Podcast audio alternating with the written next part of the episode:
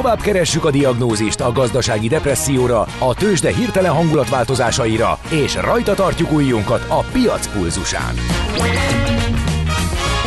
Folytatódik a Millás reggeli, a gazdasági Muppet Show. Ezt most vegye be és nyugodjon meg! A Millás reggeli főtámogatója a BYD Schiller. A BYD Schiller a Schiller Autó család tagja. Autók szeretettel. A Millás reggeli főtámogatója az idén száz éves Magyar Nemzeti Bank. No jó reggelt kívánunk, 9 óra 8 perckor, itt a Millás reggelében a Rádió Café 98.0-án Kántor Endrével. És Miálovics András. 0 36-os 98 0 98 0 essünk túl Albi üzenetén, mert ha nem olvassuk be, akkor irgumburgum lesz. Endre, tudod, hogy a must borráválása során mennyi üvegházhatású CO2 keletkezik? Meg a főzésnek, sütésnek mekkora a karbonlábnyoma? A borászatban nem annak a, van a legnagyobb ö, problémája a karbonlábnyoma, amiről itt beszél a hallgató, hanem körülbelül a, a 40 a az a különböző szőlészeti ö, szőlőművelési tevékenység, ö, hogyha megnézzük. A, a többi része, mondjuk magán a, a, a borászaton belüli energiafelhasználás meg ezek, aztán utána nagyon-nagyon nagy karbonlábnyomot tesz ki az üveg, a, annak a szállítása és a kartondobozok is, ez is körülbelül egy ilyen, tudom én, 30 százalék, úgyhogy, és aztán a szállítás természetesen, tehát ugye ezek a nagy karbonlábnyomok nagyon hamar rávak, rávágtad. Egyszer elkezdtem ezzel foglalkozni, úgyhogy, ja, igen. Oké, okay, így vezetünk át a következő rovatunkra. No, ecsi, azt gumicsimmád van-e? Hát azt tudod, mi az az üsző? Aztán acatolót forgattál-e már? És azt tudod-e, milyen magas a dránka? Na majd, ha Mihálovics gazda segít? A Millás reggeli mezőgazdasági percei azoknak, akik tudni szeretnék, hogy kerül tönköly az asztalra. Mert a tehén nem szálmazsák, hogy megtömjük, ugye? No kérem szépen, eh, meghökkentem a múltkor, hogy mennyien számolnak be személyes eh, gyakorlati tapasztalatokról a kecskével kapcsolatban. Eh, úgyhogy egy kicsit utána nézünk ennek az ágazatnak. Hajduk Péter lesz a kalauzunk, a Magyar Jú és Kecsketenyésztő Szövetség ügyvezető igazgatója. Ő, jó reggelt kívánunk! Szép jó reggelt kívánok én is mindenkinek. A nyulakról beszélgettünk korábban, és meghökkentem, hogy rengetegen tartják a kecskét hobbiállatként. Én még gazdasági haszonállatként tanultam erről annak idején az agrár felsőoktatásban. Mennyire lát rá a szövetség, mert nyilván itt a gazdasági haszonállatként kecskét tartókra fókuszálnak, de hogy ez ilyen hobbiállat, vagy mindig is az volt korábban is? Hát azt nem lehet mondani, hogy a legnagyobb állattenyésztési ágazata lenne a magyar állattenyésztésnek. Aha. Ugye már alig egy ezer körüli regisztrált kecsketartót tartunk nyilván a, az országba, és ők most az elmúlt évek átlaga alapján olyan 25-26 ezer anyakecskét tartanak, de ahogy említette, e, emellett még valószínű, hogy ugyanennyit ilyen egy-kettő állatokat hobbiként saját maga fogyasztására még biztos, hogy tartanak az országba, tehát úgy uh-huh. gondoljuk, hogy hogy olyan 40-45 ezer körüli állat lehet, de ebből mondom még egyszer regisztrálva ezer kecsketartónál 25-26 ezer anyakecske van. Aha, értem. Egyébként mi úgy tanultunk róla, hogy ez volt a szegény ember tehene. Tehát, hogy aki nem engedhetett meg annak idején magának azt, hogy tejelő tehenet tartson, az azért egy-két kecskével meg tudta oldani ugyanazt a, a, a dolgot. Tehát most már ez sincs jelen a magyar állattartásban, ugye? Hát én azt mondom, én is csak 2008 óta foglalkozom vele, mert uh-huh. alapjában éve a Jutaésztő Szövetséghez akkor került a kecske ágazat is, e, és én is tanultam az elmúlt évtizedekben ezt, de azt tudom mondani, hogy igen nagy szakértelem szükséges hozzá. Uh-huh. Tehát e, ne kezdjenek neki csak úgy e, keftelésből valaki, mindenképpen alapos előtanulmány vagy, vagy szakmai ismeret szükséges hozzá. Nagyon érzékeny, emberfüggő leginkább, ezért döntő többségében hölgyek, akik foglalkoznak velük, szinte uh-huh. kötődik az állat a gazdájához, és személyes barátság alakul ki a, a tenyésztő és a állata között, és hát nagyon nagy szakértelem szükséges a takarmányozásához, gondozásához, és a legnagyobb szakértelem az állategészségügyi felügyeletéhez. Ezt nagyon sokan figyelmen kívül hagyják, egy nagyon érzékeny állat, és nagyon stresszérzékeny állat. Uh-huh. Azért furcsa ez, mert hogy közben a köztudatban valami olyasmi él a kecskéről, hogy ő bármit és bárhonnan meg tud enni, tehát hogy gyakorlatilag ingyen tartható, ezek szerint ez nem teljesen így van.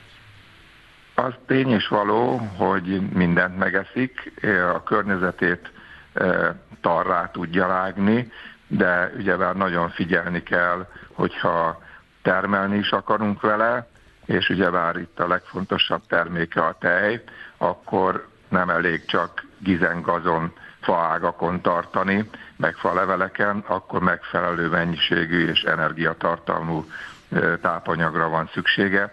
Ezek az állatok, amiket Magyarországon itt tartunk, tenyésztünk, nem ritka, hogy ezer vagy ezer liter feletti termelésre képesek egy-egy időszakban. Hú, ez elég jól hangzik, um, és foglalkoznak is vele egy jó páran sajtkészítés szempontjából is, meg különböző tejtermékeknél, de az ízét, azt, azt mondjuk értem, hogy mondjuk a, a zsírosságát befolyásolja az, hogy milyen táplálékhoz jut. Az ízét azt hogy befolyásolja?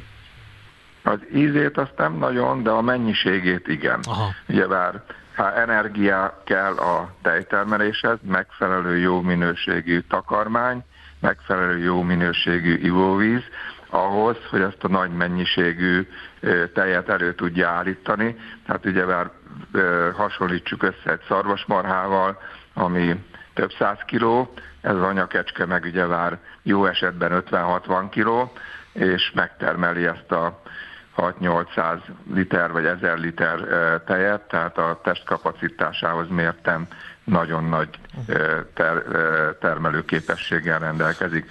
És hát a, a jó vagy az előnye a kecsketejnek, hogy azok a úgymond egyéb tejre érzékeny fogyasztók, akik érzékenyek a tejre, azok a kecsketejet döntő többségében fogyasztani tudják, mert a, a kecsketerből hiányzik az a tej allergiáért felelős alkotó rész, ami a, úgymond a szarvasmarha tejbe benne van. Uh-huh. Uh, uh, inkább tej, vagy inkább hús, húshasznosításúak a magyar kecske uh, tenyészetek? Hát inkább azt lehet mondani, hogy döntő többségében tejhasznosításúak. Uh-huh. Belső húsfogyasztás jóformán nincs. A megtermelt tejmennyiség is itt Magyarországon hasznosul, hisz ezek a kecsketartók döntő többségében saját maguk ezt fel is dolgozzák terméké, döntő többségében sajtá, és ezt a környezetükben a helyi piacokon, illetve most már az új modern technikát is felhasználva interneten keresztül értékesítik a környezetükbe. Aki profin foglalkozik ezzel az állattal, annak hogy néz ki a gazdasága? Tehát itt is egy ilyen istálózott, fejőházzal ellátott, intenzíven takarmányozott telepekre kell gondolni, vagy a kecske megőrizte ezt a házias jellegét, és kicsit ilyen extenzívebb körülmények között is tartható? Hát vannak nagyon modern és korszerű telepek is már Magyarországon, ahol nagyobb állományok valóban istálozott körülmények között modern fejőházas rendszerbe, de azért még azt kell mondanunk, hogy döntő többségében ilyen félintenzív körülmények között épületekben, de, de döntő többségében szabadtartásban tartott, és a gépi fejés viszont már mindenhol alapkövetelmény nem biztos, hogy egy fejűház van kialakítva, lehet, hogy csak egy sajtáros fejéssel oldják meg a, a minőségi tejtermelést, és hát is, ahogy amit előbb említettem, ezt a tejet aztán a gazda saját maga vagy a családtagjai feldolgozzák és értékesítik. Ez ilyen nagyon manufakturális ágazatnak tűnik nekem. Mennyire, mennyire lehet ezt automatizálni, vagy, vagy, vagy ez inkább a kisebb gazdaságokra jellemző? Hát ezek általában kis családi gazdák, gazdaságok, ahol a, a apa, feleség, esetleg a gyerekek is bele folyva a munkába lényegében a családnak a megérhetését biztosítja, ettől nem fog meggazdagodni senki se, de megérhetést tud biztosítani egy család vagy két család részére, és, és a, környe, a környezeti adottságaik olyanok a tenyésztőknek, hogy ez ugye már megfelelő földterülettel, meg megfelelő épülettel rendelkeznek, akkor ez hosszú távon biztosítja a családnak a megélhetőségét. Ugyebár hát itt a, a veszélyes időszak nekünk ez a Covid időszak volt, amikor ugyebár nem lehetett a helyi piacokon sem értékesíteni a termékeket, akkor nagyon sokan felhagytak ezzel a tevékenységgel. Egyébként miért van az, hogy most csupa pozitív dolgot mondunk a kecskéről, és hogy mégsem olyan hangsúlyos a tartás? Ennek kulturális okai lehetnek? Vagy munkaigényes? Vagy, vagy egész egyszerűen csak az történt vele, ami a rengeteg állat e, fajjal, hogy, hogy gyakorlatilag eltűnt ez a falusias, vidékies életmód, e, és nem hogy kecskét, de tyúkot sem igen tartanak már faluhelyen. Hát a kecske ágazat soha nem volt, ha visszatekintünk akár 50-60-70 évre is, soha nem volt meghatározó a magyar állattenyésztésbe.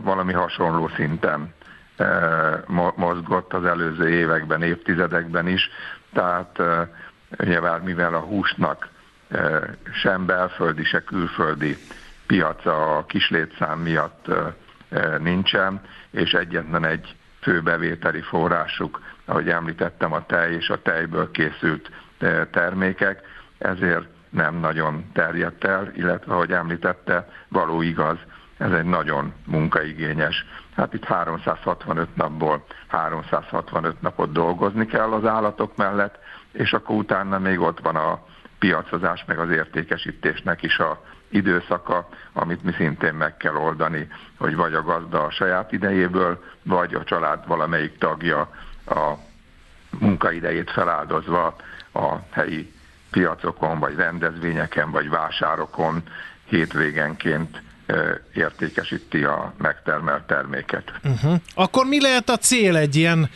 ágazati szövetség számára, hogy szinten tartsa ezt, a, ezt az ágazatot, vagy, vagy esetleg hát próbálják felhívni a figyelmet a fogyasztóknak, hogy, hogy a kecsketej milyen egészséges, vagy egy, esetleg kóstolja már meg valaki a kecskehúst is, hogyha így van. Én olvastam, hogy nagyjából évente egy főre jutva kb. egy pörköltnyi adagot fogyasztunk el kecskehúsból például.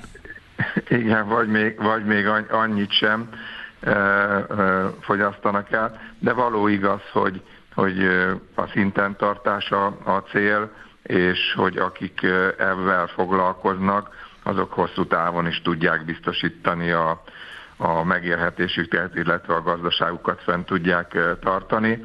A, a tej, tejtermékeknek a fogyasztására pedig igyekszünk minden fórumon is minden lehetőséget felhívni a fogyasztók figyelmét, ahogy említettem, hogy a egyéb tejre érzékenyek fogyaszthatják a kecske te, tejet, nem lesz tőlük semmiféle allergiás betegségük.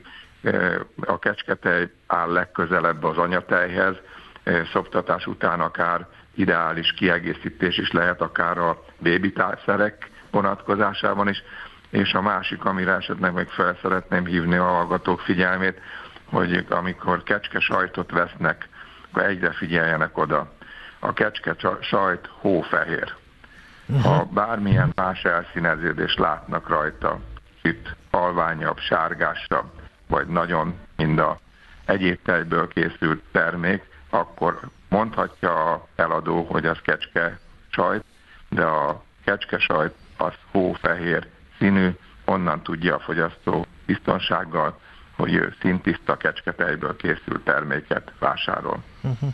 Jó, hát nagyon szépen köszönjük az összefoglalót, nagyon hálásak vagyunk, hogy bepillantást nyerhettünk így a kulisszák mögé.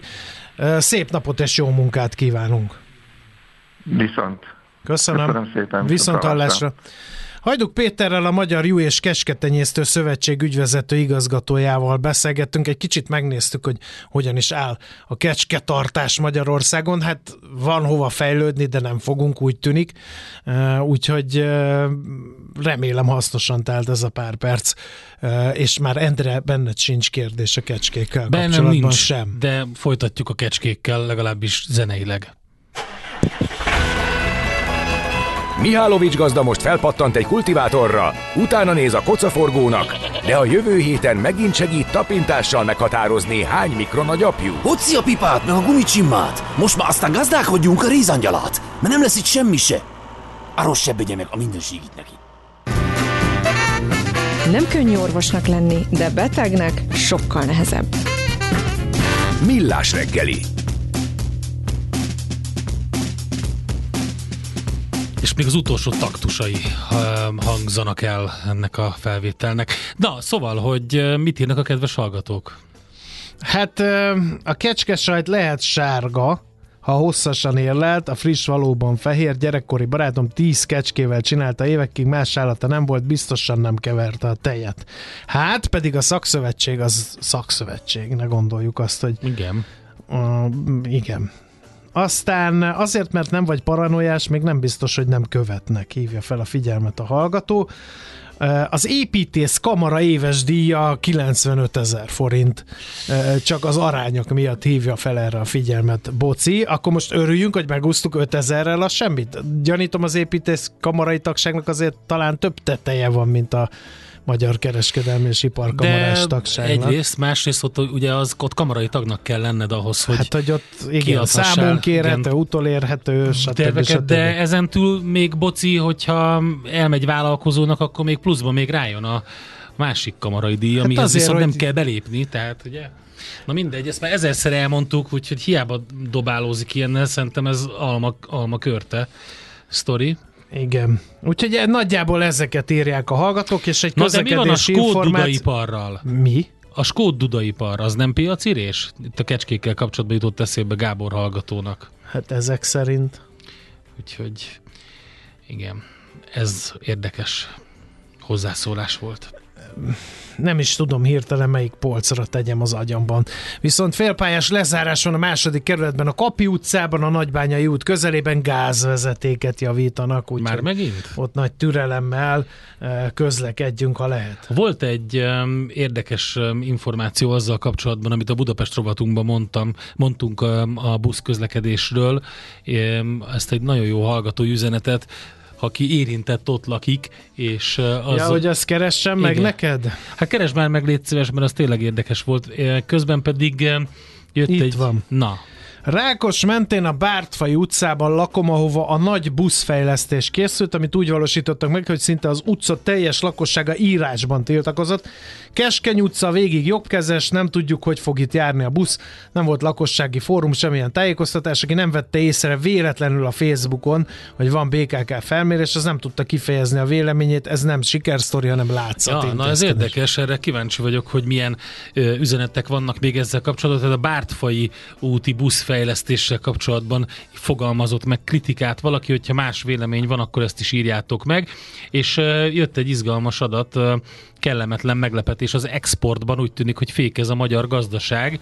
Decemberben meglepetésre hiányjal zárt a külkereskedelmi mérleg, elsősorban az export folytatódó rossz teljesítménye miatt. Tehát ugye egyetlen hónappal azután, hogy a külkereskedelmi többlet történelmi csúcsra futott, váratlanul közel 200 millió eurós hiányt jelentett a KSH.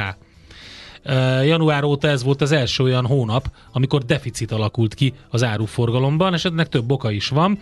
A legfontosabb tényező az, hogy az export euróban számolva éves alapon 8%-kal visszaesett, vagyis még egy szokásos decemberi hónaphoz képest is igen gyenge lett. Úgyhogy nincsenek részletes adatok, tehát az előzetes adatközléskor ennek pontos okát nem lehet tudni. A KSH azt jelezte, hogy a kivitel visszaesésére hatást gyakorolt a korábban jelentős többletet generáló gépipari termékexport éves és havi alapon is mért csökkenése. Úgyhogy hát, hogy a vörös tengeri helyzetnek van-e ehhez köze, azt nem tudom. Minden esetre Igen. ez egy nem túl jó hír. Én meg egy tőzsdei információval színesíteném a reggeletteket. Kilőtt az Unicredit, nem hittem el, 8%-os pluszban van. Miután kiderült, megnéztem, hogy mi, mi az ördög történik ott. A várt 1,2 milliárdnál jóval nagyobb, 2,8 milliárd eurós nyerességet ért el a negyedik negyed évben a bank. Ugye azt tudtuk, hogy miután a kamatok elszabadultak a zéró közeli szintről, a bankszektornak ez jó eh, hír, de hogy ennyire jó, azt sokan nem gondolták. A menedzsment ráadásul úgy döntött, hogy a tavalyi 8,6 milliárd eurós nyeresség 100%-át megtéríti a részvényeseknek, az idei évtől pedig 90%-os kifizetési arányt vezet be, úgyhogy nem csoda, hogy elkezdték zsákolni eh, az osztalék után átsingózók az Unicredit papírjait, úgyhogy ezért ez a nagy turbulencia, ilyen nagy zöld nyilak villoznak a képernyőmön, hogy figyeljünk már oda. Na tessék. Jó, innen folytatjuk, jön egy kis programajánló, aztán utána megnézzük, hogy a tőzsde hogy nyitotta ezt a hetet, legalábbis az első fél óráját ennek a hétnek. Az ország egy kórház, és nem tudod, ápolt vagy, vagy ápoló. Millás reggeli. Tőzsdei és pénzügyi hírek első kézből a Rádiókafén, az Equilor befektetési ZRT-től. Equilor, 1990 óta a befektetések szakértője. A vonalban Árokszállási Zoltán vezető elemző. Jó reggelt, szervusz! Jó reggelt, sziasztok! Na mi a helyzet a Budapesti Értéktőzsdén? Hogy nyitottuk ezt a hetet?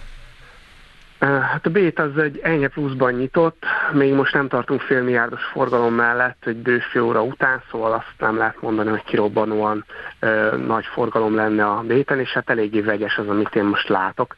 Az OTP-ben nulla körüli elmozdulás van, ez 17.060 forintot jelent, a MOL egy kicsit esik, de nem számottevően, 2918 forinton 0,3%-os a visszaesés, viszont a Richter emelkedni tud, ugye itt el kell mondani, hogy pénteken jelentett az EBVI, a Richternek a tengeren túli partnere, és jelentősen növekvő Vrajlár értékesítésről számolt be az EBVI, és ez segítette a Richter egyébként a péntek délután is, mert ugye magyar idő szerint péntek délután ezek a számok már napvilágot látnak, de úgy látszik, hogy a vegyes hangulatban a Richter most valószínűleg ezekre a hírekre a többi blue egy kicsit jobban tud teljesíteni.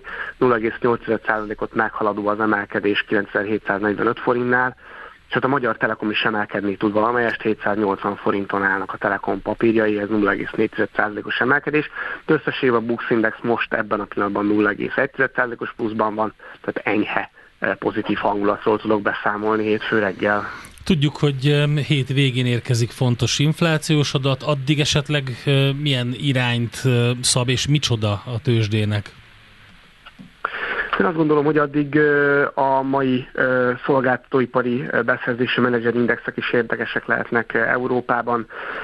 Még délután lesz az Egyesült Államokból is szolgáltatóipari index, és utána pedig egy, egyfajta hát hangulati kereskedés lehet talán a héten. Lehetnek azért itt jegybankári nyilatkozatok, például hétvégéről J. Powell beszédét azért ki kell emelnem, ő azt mondta, hogy májusban már jöhet a kamat vágás, ez azért eléggé konkrét volt a részéről, én azt gondolom. Ugye elmúlt héten pénteken jött egy nagyon kirobbanó munkaerőpiaci adat a tengeren túlról, több mint 300 ezer új állás keletkezett egy hónap alatt az amerikai gazdaságban, ez kb. kétszer annyi volt, mint amire az elemzők számítottak, ekkora meglepetések nem szoktak lenni, és akkor erre J. Powell fedelnök azt mondta, hogy hát azért ő továbbra is azt látja, hogy lehet idén kamatcsökkentés, már májusban jöhet az első első kamatcsökkentés, és egy picit talán hűtötte a, a kedélyeket. Az ezzel kapcsolatos piaci percepciók lehetnek azt hiszem fókuszban, amik nemzetközi szinten befolyásolhatják a magyar piacot, és hát igen, a, a, a januári infláció az, ami hétvége felé fog érkezni, egészen pontosan pénteken, egyre inkább azon lesz majd a fókusza, hogy, hogy érkezünk ez a naphoz. Oké.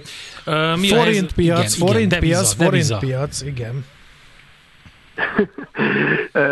igen, forintpiacon ugye hát reggel volt egy eléggé gyászos külkereskedelmi mérleg adat Magyarországról. Igen, igen, pont most Itt, említettük. Hát, Igen, igen, igen. Itt az a probléma ezzel az adattal, hogy, hogy az export az, ahol egy nagyon jelentős lassulást látunk, komoly visszaesést egészen konkrétan. Ugye decemberben már leállások szoktak lenni, tehát az önmagában nem meglepő, hogy az export annyira nem teljesített jól, de hát a mértéke az azért meglepő. Tehát mi azért számítottunk arra, hogy egy érdemi többlet lesz, ugye csak emlékeztetőül novemberben közel 1,6 milliárd euró többlet keletkezett a magyar külkereskedelmi lélekben, ehhez képest most mínuszos számot látunk, úgyhogy nagyon komoly a, a visszaesés egyetlen hónap alatt. Éppként én azt gondolom, hogy, hogy ez egy, ez egy kiugró adat lehetett, tehát én nem számítanék arra, hogy a következő hónapokban ismét negatívban megy a külkereskedelmi mérlegünk, de azért ez egy figyelmeztető jel arra, hogy az export szektor nem megy olyan jól. Ugye a hallgatók biztos tudják, vagy figyelik, hogy az elmúlt hónapokban folyamatosan arról szól a,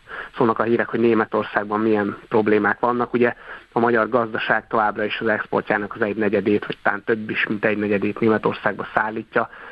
Lehetséges, hogy ez, ez van az adat mögött. E, úgyhogy erre egyébként a forint is egy kicsit megremegett volt, 385 környékén is nem olyan régen. Ebben a pillanatban egy euróért 384 forint 60 fillért kell fizetni, míg egy amerikai dollárért 350 7 forintot, és ezek az árfolyam szintek néhány tized százalékos gyengülést jelentenek a pénteken jellemző szintekhez képest. Oké, okay, nagyon szépen köszönjük, akkor várjuk, hogy hogy reagál még a különböző heti adatokra a tőzs, de köszönjük szépen, jó kereskedést nektek! Köszönöm szépen, sziasztok! Árokszállási Zoltánnal beszélgettünk, aki nem más, mint vezető elemző. Tőzsdei és pénzügyi híreket hallottatok a Rádiókafén az Equilor befektetési ZRT-től. Equilor, 1990 óta a befektetések szakértője. Volt már olyan érzésed, hogy egyszer csak megtaláltad a megoldást? Aha, aha, aha. A felismerés pillanatában jön el a Heuréka élmény. Aha. A Millás reggeli jövő és trendkutatással foglalkozó tudományos ismeretterjesztő rovata következik. Azon belül is megnézzük az új iPhone forradalmat, hogy ez mit jelent, azt majd Szabados Leventétől tudjuk meg, a Neuron Solutions vezető tanácsadójától, a Frankfurt School docensétől, adattudós teológustól. Szervusz, jó reggelt! Hello, jó reggelt! Hát igen, ez a, ez a vízió, ami mostanában egyre újabb és újabb hardverekhez vezet, hogy jó lenne, ha csak így oda vakkantanánk a telefonunknak, nem, hogy rendelje nekem egy repülőjegyet Barcelonába Valahogy ezt szeretné mindenki, nem? Tehát nem nyomkodni szeretnénk, meg nem navigálni szeretnénk, hanem egyszerűen csak mondani valami célt, és akkor a telefonunk megoldaná. No, vagy, hát ne, vagy nem a telefon. Ugye, mert, mert, mert ugye vagy van ez a, a, telefon, ez a Rabbit cucc, amit így nézegettünk egyszer, hogy ez milyen érdekes. De és akkor hogyha... miért iPhone-oztok, fiúk? Hát azt csak úgy hívjuk, nem? Tehát az Így iPhone van. az egy ilyen... Az egy ilyen... Ja, hogy iPhone forradalom egyelő technológiai ugrás? Hardware szinten. Hát vagyis egy, egy user experience szinten. Tehát ah. egy kicsit azt, hogy milyen élménnyel kapcsolódsz te a, a külvilághoz, mert ha megnézed, az iPhone-nak sem az volt a lényege, hogy jaj, de szép grafikus felület, mert a grafikus felület ez volt előtte számítógépen is, notebookon is, bármi máson is, de hogy egy kézi eszköz, ami mindig veled van, aminek a grafikus felülete által te közvetlenül tudod fogyasztani az internetet, ez volt ebben a forradalom. És valami hasonlót próbál ez a Reddit is, amit emlegettetek, ő azt mondja, hogy hát legyen a helyet, hogy egy ilyen vizuális képernyő, egyre nagyobb képernyőcentrikus telefonóriást viszünk magunkkal, legyen egy pici képernyő rajta, és egyébként meg leginkább beszélgessünk valami eszközzel, legyen így körülöttünk, mellettünk, értse, amit mondunk a kontextusban. Nyilván az is látszik, hogy nem lehetett megszabadulni a képernyőtől. Tehát, hogy a vizuális átlátásnak, hogy így áttekints dolgokat, annak azért van egy erős szerepe, de mondjuk így, hogy, hogy a, a, ezek a típusú eszközök, vagy a Ray-Bennek a, a napszemüvegei, amikben benne van a kis hang a füledben, nagyon arra felé szeretnék tolni az élményt, hogy te ne úgy fogyaszt mondjuk a világháló szolgáltatásait, hogy nézed, hanem hogy beszélgetsz vele. Valamilyen módon érti, hogy miben vagy, Na most hát vagy érti, vagy nem érti, persze.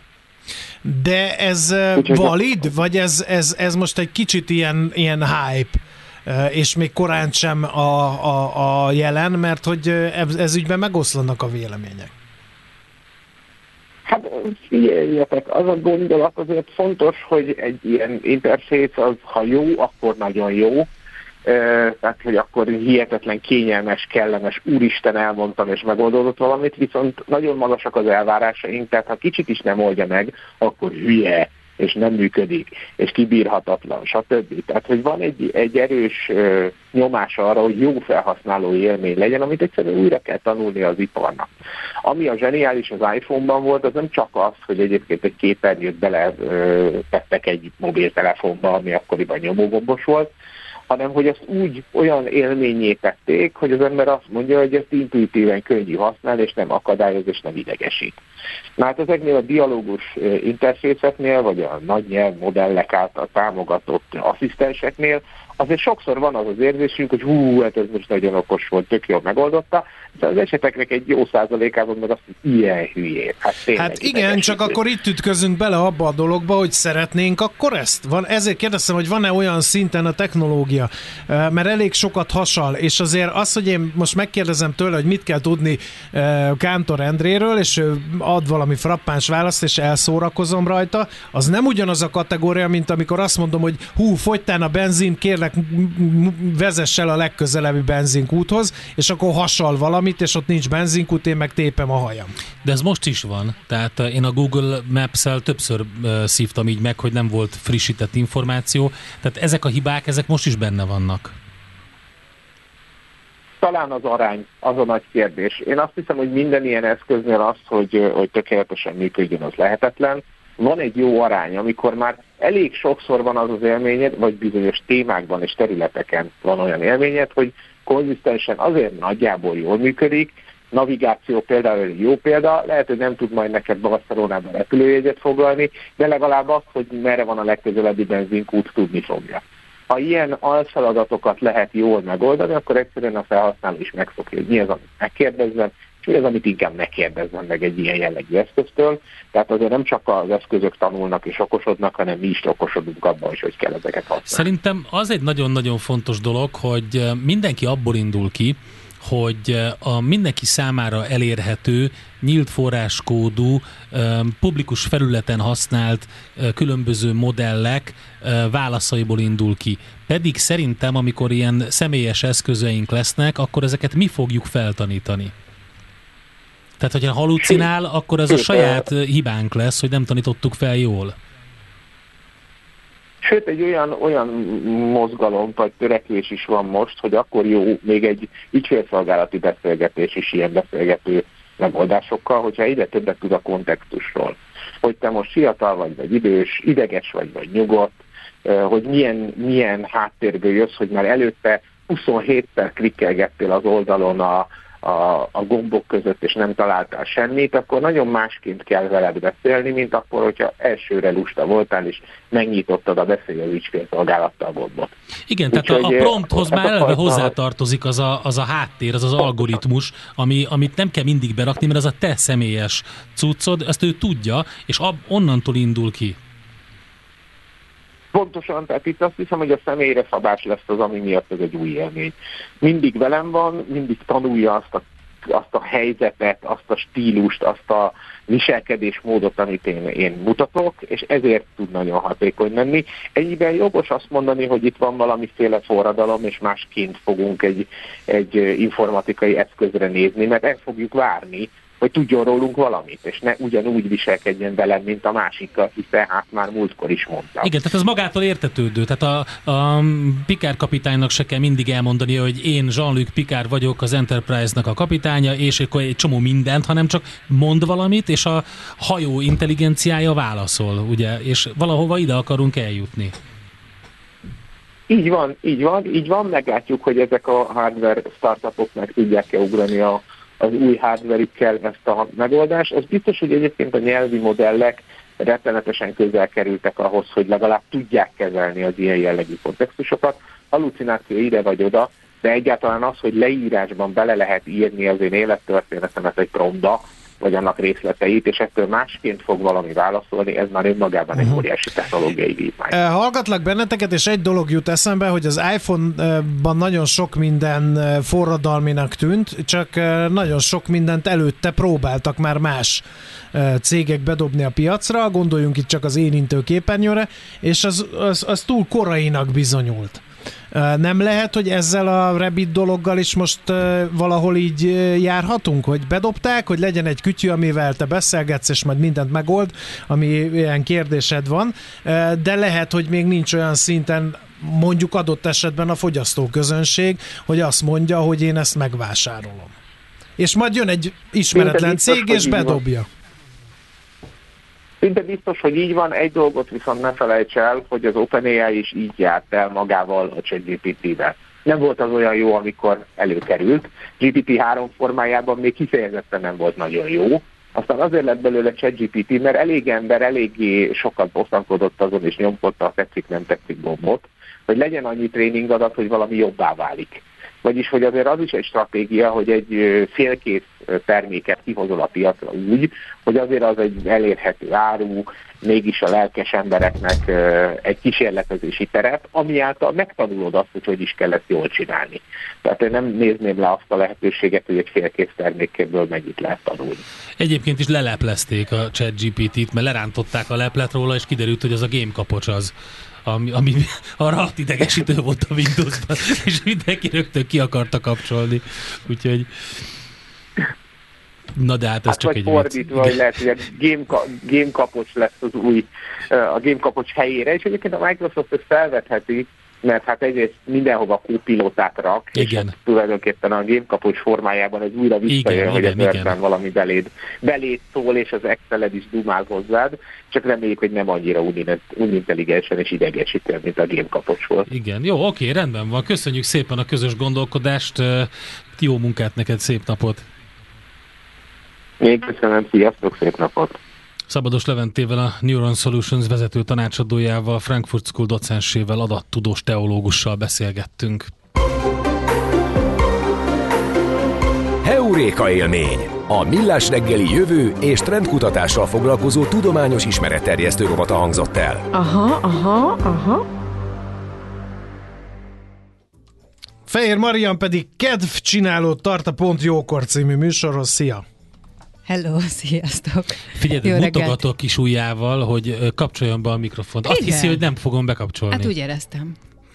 Rosszul éreztem. Igen, igen, igen, de ő csak várt arra, hogy mikor, mikor mondott ki a nevem, és mikor szólalhatok Igen, meg. mert vérprofi. Igen. Vér. Inkább vér, igen, ma ilyen vérnap van. Nagyon jól csinálja. Gyorsan mondom, mert látom, hogy kicsit lejárt az idő. Fica István színész a napembere, ő az Örkény Színház társulati tagja, és nyilván, ahogy ilyenkor szoktunk, beszélünk az életről, a színházról, a karrierről, a felvidéki érsekújváról származik, és egyébként biológia érdekelte, szóval orvos, pszichológus, biológus, hmm. tanár akart lenni, hát majd kérdés, hogy hogyan is sodrodott végül is a színház felé. Engem és, meg az állattenyésztés érdekelt, azt nézd meg. Hát, hát most is állatok közt vagy, na. Nincs messze. Na, na, na, na. Én, nem, én, nem én magamról beszéltem. Ja, jó. Én értem, de közben meg így, na mindegy, szóval nincs, majd, bele, majd máskor belemegyünk. Jó, jó, jó. András, hogy veled mi van. Na szóval, Igen, aztán... így van, ne beszélj mindig magadról. Jó. Már akár, figyelj, egy, egy nő megnyit egy párbeszédet, jó, és rögtön átfordítod, átfordítod, és magad, mert megint veled kell foglalkozni. Nem ismerős ez Elnézést. a dolog? Ez a kamarai tagdíj Le kell ülnünk egy pár terápiára, András, le kell ülnünk egy pár terápiára. Hogy ezt te mondtad tökre. Ugye? Szolgáltató műsor Én nagyon-nagyon örültem neki. Három napja azt kutatom, hogy ezt most mikor, hogy. Úgy Nem örültem. mikor, hogy most, azonnal, gyorsan. Jó, aztán Vince Tünde Hortobály Károdíjas artista művész jön, a Magyar Légtornász Egyesület elnöke, mert hogy márciusban második alkalommal megrendezik a Budapest Légtorna Fesztivált, és ennek a részleteiről beszélünk, nyilván az elsőnek a sikerén, az 2022-ben volt, és akkor megbeszéljük, hogy ez mi, hogy, meg egyébként is Tündéről is van mit mondani, ez lesz. Szuper, köszönjük szépen, tehát pont jókor utánunk Fehér Mariannal. Mi most elbúcsúzunk, jön Czoller Andi a legfrissebb hír hírekkel, információkkal, holnap reggel pedig szeretettel, tárt karokkal vár mindenkit ide a stúdióba. Ács Gábor és Gede Balázs, ők lesznek itt fiatalosan, frissen, ropogósan, egy jó ked reggel, úgyhogy szerintem készítsetek be sokkal több koffeint, mint a, vagy alkoholt, mint, mint a mai nap, mert az biztos, hogy, hogy arra szükség lesz.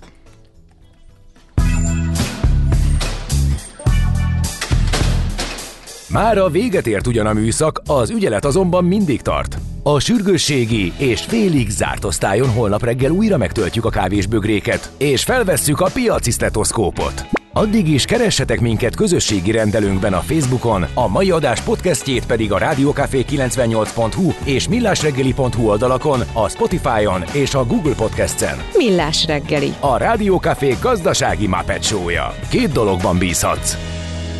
Az egyik mi vagyunk. A Millás reggeli főtámogatója a BYD Schiller. A BYD Schiller a Schiller Autó család tagja. Autók szeretettel. A Millás reggeli főtámogatója az idén száz éves Magyar Nemzeti Az elhangzott